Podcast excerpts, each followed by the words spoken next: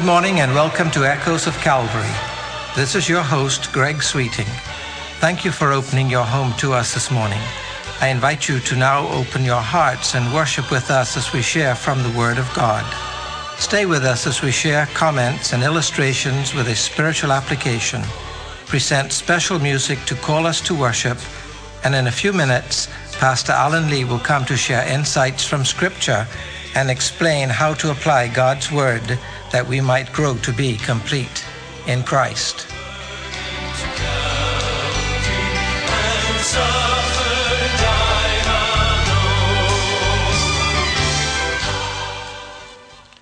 I know a young mother who recently endured the hospitalization of her new baby, only two months old. The baby contracted a virus that bordered on being bronchitis. The baby was still nursing, so its condition deteriorated rapidly because it became so congested that it could not breathe through its nose and found it difficult to breathe through its mouth. The baby was nursing, so the bottom line of all this congestion is that it was not able to nurse. In other words, there was a major problem. The baby couldn't breathe, so it couldn't eat. It was deteriorating and dehydrating rapidly.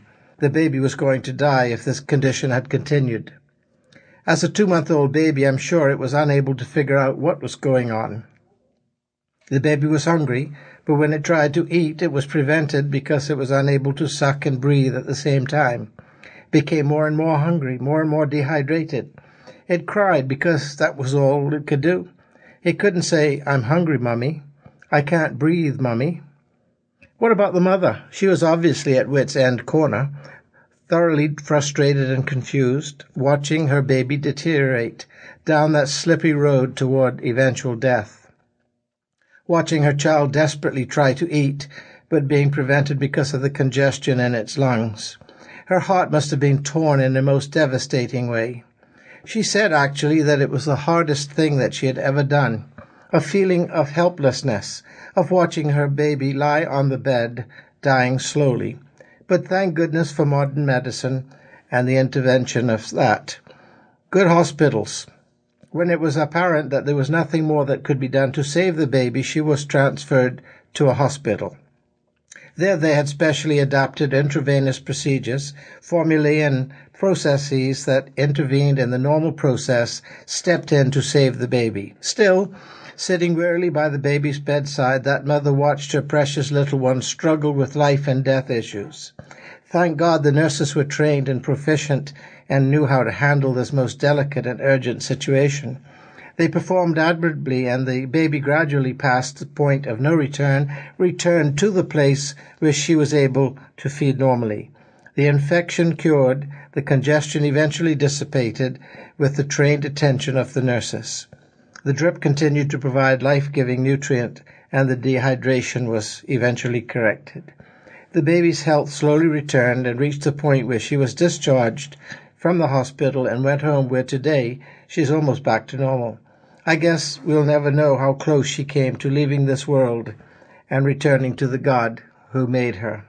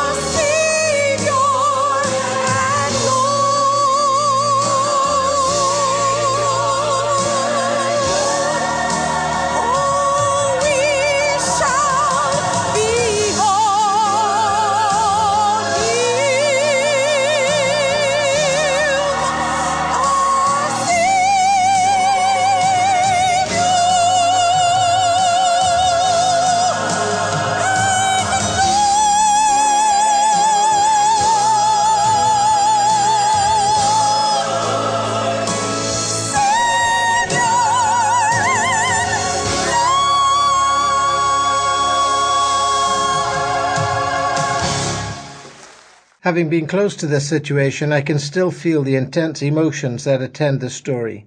Looking at the child now, she is beautiful and responsive and brings incredible joy to her parents and extended family. No one will ever know from outward appearances how close she came to death. She will not even know because she was so young when it happened. Those of us who lived through it will never forget. At times like these, when all human efforts are expended, when there's nothing more that we can do humanly, when human effort has reached its limits, when, in other words, we must then leave the outcome to God. In our weakness and limitations, in recognizing our frailty, we understandably stop our doing and turn the matter over to God. The secret is really whether we can actually willingly turn the result over to God, knowing He will do the best possible thing in every situation. To sit back, content that God will do the right thing, even if it is not what we want, humanly speaking. That takes strength, huge spiritual strength, in fact, strength that comes from a deep and continuing relationship with that God. Not my will, but yours be done in a manner of speaking and so to really mean it with your heart. In this instance, in the situation I described earlier, God in His grace let the baby live. Everyone is so grateful and thankful. Difficult to contemplate the alternative if God had chosen to take the baby back to heaven. But satisfied that if that being His decision, everyone would have accepted His decision and lived with the result. How very important it is to grow in your relationship with God and to be able to accept His will in every circumstance of life. Makes for a less problematic life, doesn't it? And now, with this message for today, here's our pastor, Alan Lee. Good morning. Today, Christians throughout the world celebrate the triumphal entry of Jesus Christ into Jerusalem at the beginning of the Passion Week, the final week of events that climaxed in the ignominious death and glorious resurrection of our Lord Jesus Christ. Jesus begins this week in the home of Mary, Martha, and Lazarus in Bethany, followers who were not afraid to publicize their acquaintance with him. And it ends in the tomb of Joseph of Arimathea, a follower who was afraid to do so until that time. In between, some of the most momentous, history shaping, humanity impacting, unforgettable events transpired. And at the end of the week, Jesus laid in a cold rock hewn grave, the gift of a previously secret follower. And on the eighth day, the first day of the following week, God, in his unsurpassable love and unfathomable wisdom, turned that slap by a man into a kiss of love by causing this awful event to be turned into the very means of reconciling man back to himself. And he demonstrated this by raising Jesus Christ from the dead. Hallelujah. What a Savior. But let's reflect for a few moments now on the event that started this week, the event that Christian world is celebrating today, the event we usually call the triumphal entry or Palm Sunday. In actuality, this was undoubtedly the most untriumphant entry ever made by a king. Please follow with me then as I read from Luke's record of the event, Luke chapter 19, beginning at verse 29. And it came to pass about that time when he approached Bethphage and Bethany, near the mount that is called Olivet, he sent two of his disciples, saying, Go into the village opposite you, in which you enter, you will find a colt tie on which no one yet has ever sat. Untie it and bring it here. And if anyone asks you, Why are you untying it? Thus shall you speak, The Lord has need of it. End of quote. That, of course, is from the King James Version. Now, this scene depicts the scrupulous preparation for Jesus' entry into Jerusalem, and it underscores the fact that it was an event planned long in advance by God. Everything was predetermined. Jesus knew exactly what was to happen, and it appears so did others, even though they couldn't fully understand it themselves. Listen to verse 33, for instance. And those who were sent went away and found it just as he had told them.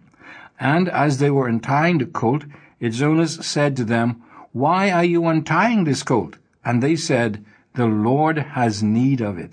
End of quote. That was all that was needed to release one's most prized possession to total strangers. The Lord has need of it. This lowly, much ridiculed animal was needed by God Himself to accomplish one of the most significant events in the life of His Son, and that was His official presentation as the Messiah King of Israel. My friends, He still uses the lowly and despised of the world today to do His greatest work, once they are willing to bow to His divine authority, something that most of those who are considered by the world to be high and mighty refuse to do. But notice now Luke's recording of the joyous procession that swept Jesus into Jerusalem. Verse 35. And they brought it to Jesus, and they threw their garments on the colt, and put Jesus on it. And as he was going, they were spreading their garments in the road. And as he was now approaching near the descent of the Mount of Olives, the whole multitude of disciples began to praise God joyfully with a loud voice for all the miracles which they had seen, saying, Blessed is the King who comes in the name of the Lord. Peace in heaven and glory in the highest. And some of the Pharisees in the multitude said to him, Teacher, rebuke your disciples. And Jesus answered and said, I tell you, if these become silent, the stones will cry out. End of quote. The unbroken colt was a symbol of the peaceful nature of the king. He did not come on a white stallion charger, the symbol of a mighty warrior, but on a young donkey, the symbol of meekness, humility, and peace. This sent a message that, in keeping with their spiritual blindness, the Jewish people did not understand at the time. All they saw was the power exhibited in his miracles. And in spite of their words of praise, they saw only peace in heaven, but not peace on earth.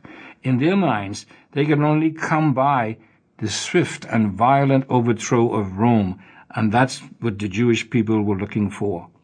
The people are caught up, however, in a mob mentality, acting without really thinking. Right words are said and great slogans are shouted, but it is all done with zeal without knowledge.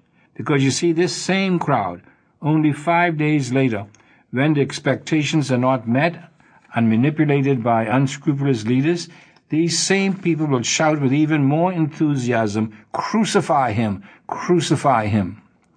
The triumphal entry was Jesus' official and formal presentation of himself as the long awaited and expected Messiah King.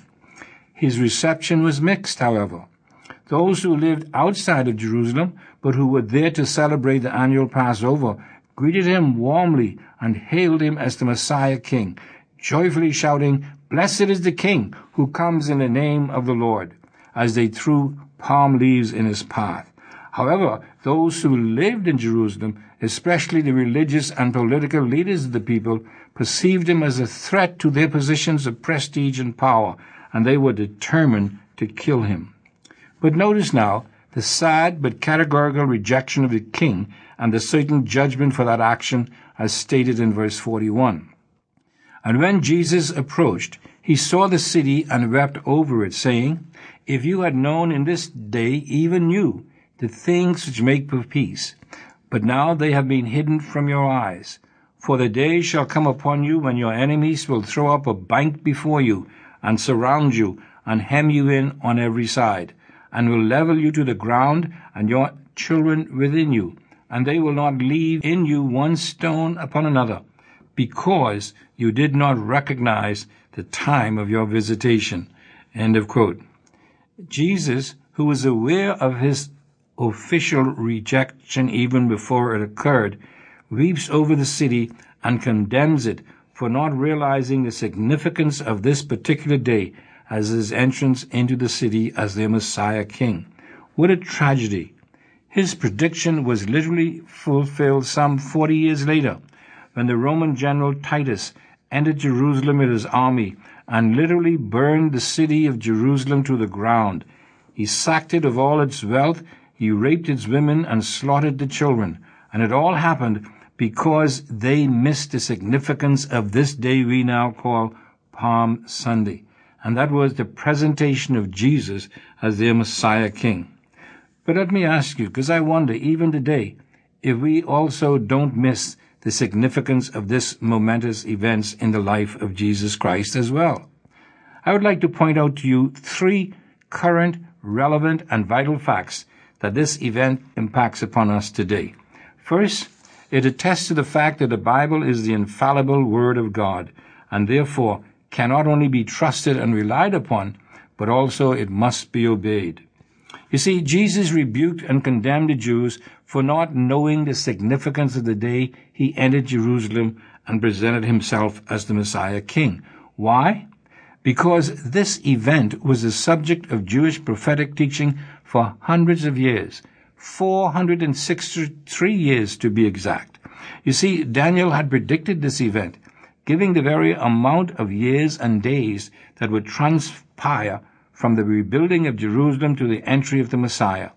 These prophetic dates were so accurate that Bible scholars have been able to determine from biblical and historical records that Jesus' triumphal entry into Jerusalem took place on March the 30th, 33 AD. God's words, my friend, was 100% accurate. It happened just as he said it would and when he said it would happen. This means that the Bible can be trusted and relied upon. It is God's word to us, even today, but it must be obeyed to profit us.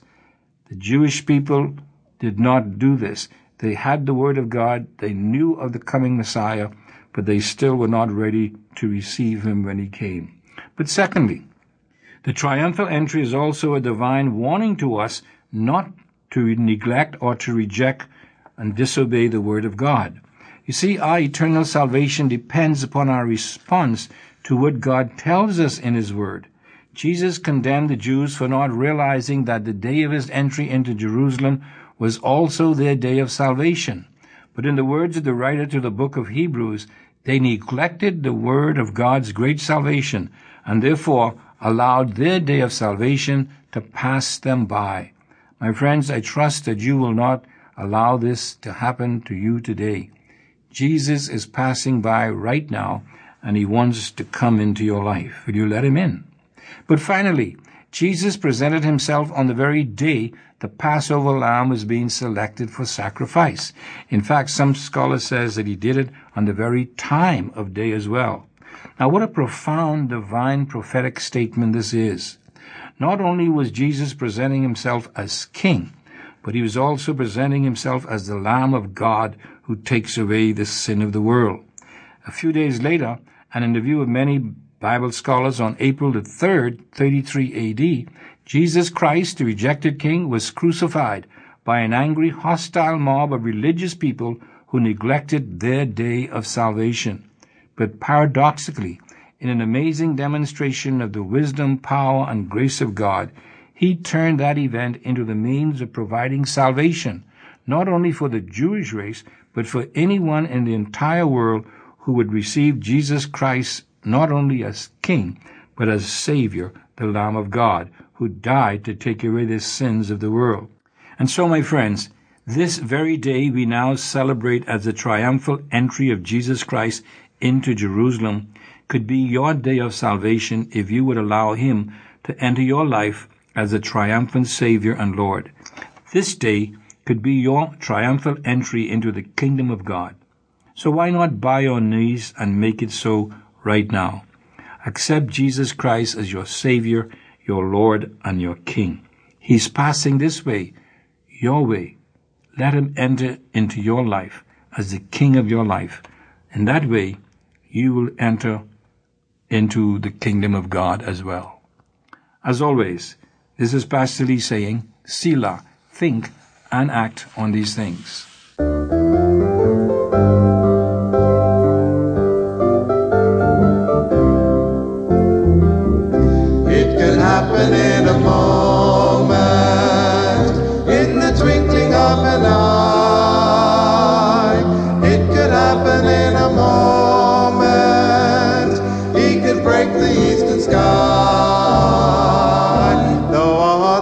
Unworthy.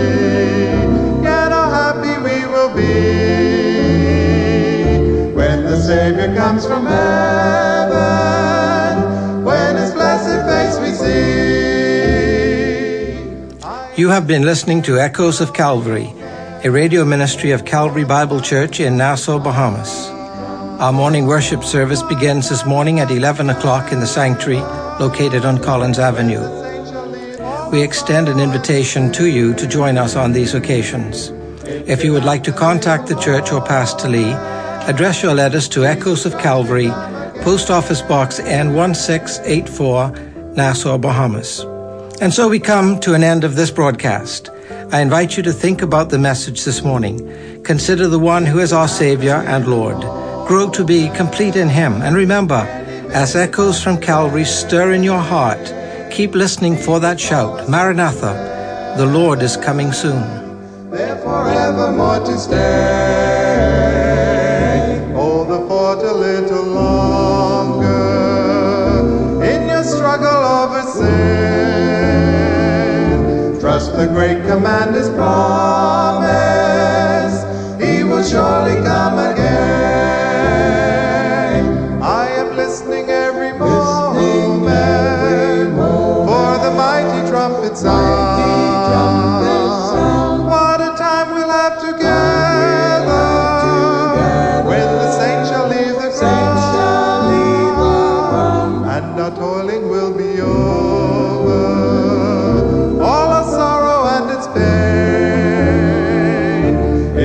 It could